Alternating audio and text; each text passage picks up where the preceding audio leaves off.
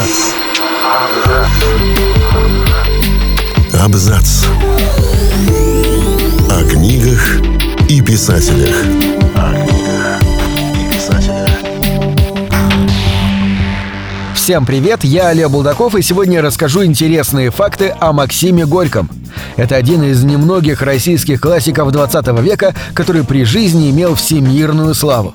Например, на Нобелевскую премию по литературе он номинировался целых пять раз. Рассказываем о жизни и творчестве Алексея Максимовича Пешкова. Будущий писатель с детства обожал огонь и мог бесконечно долго смотреть на пламя. Когда Алексею Пешкову было три года, он заболел холерой. Его отец, который горячо любил сына, ухаживал за малышом и в конце концов выходил его, но поплатился за это собственной жизнью. Заразившись опасной болезнью, Максим Саватеевич умер. Мать Алексея, подсознательно винившая мальчика за смерть мужа, после этих трагических событий отдалилась от ребенка. Мальчик часто сбегал из дома из-за жестокого отношения отчима к нему и к матери. Своим воспитанием он почти целиком обязан родным бабушке и деду, разорившемуся владельцу красильной мастерской Василию Каширину. Те научили его двум вещам – читать и работать. В те же 11 лет будущий писатель был отправлен в люди с напутствием от деда. «Не медаль ты у меня на шее, Лёшка!»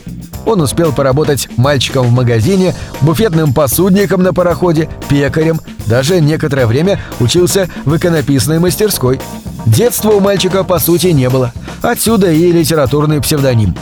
В смысле систематического образования будущий писатель закончил только ремесленное училище.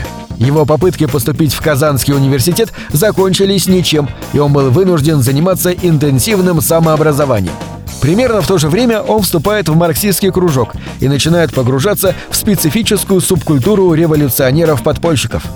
Большую часть своих текстов он создал всего за одно десятилетие между 1891 и 1901 годами. Литературную карьеру начинал как провинциальный газетчик, а чуть позже проявил себя как автор романтической прозы.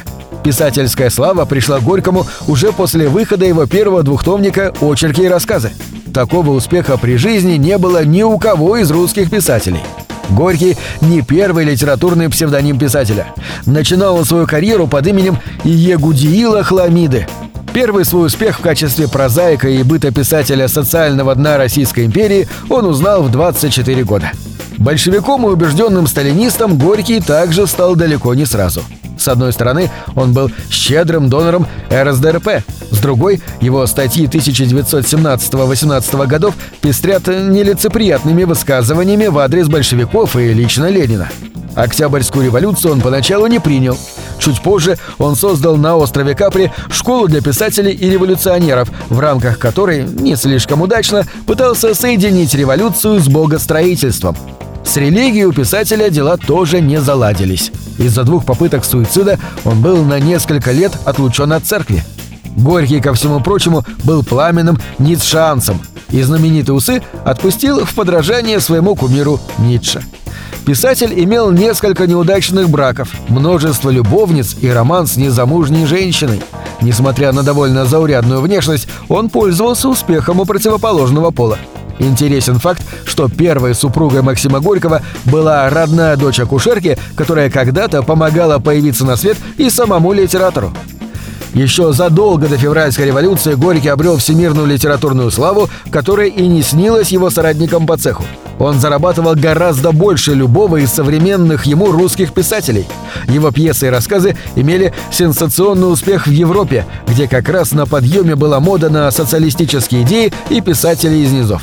Интересен факт, что Максим Горький являлся самым издаваемым писателем в СССР. Общий тираж его книг превысил 240 миллионов.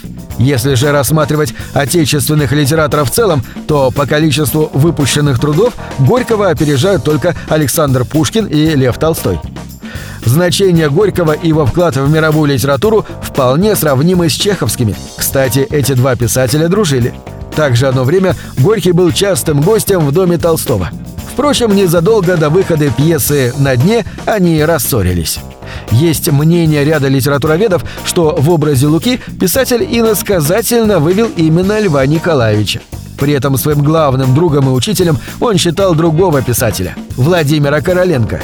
Именно этот полузабытый классик первым обратил внимание на талантливого юношу и помог ему сделать первые шаги в литературе. Горький в общей сложности 18 лет прожил за границей, из которых 15 в Италии. Любопытно, что овладеть итальянским языком он так и не смог, впрочем, как и каким-либо другим языком. А на родном языке он писал с орфографическими и пунктуационными ошибками, что, однако, не помешало его текстам стать классическими. В последние десятилетия жизни Горький был убежденным сталинистом и руководил Союзом советских писателей, что не мешало ему время от времени вступаться за репрессируемых коллег по цеху, ряду которых он буквально спас жизнь. Больше полувека родной для Горького Нижний Новгород носил его имя. Старое название городу вернули только в 1990 году после распада СССР. Прах писателя захоронен в Кремлевской стене. На этом все. Читайте хорошие книги.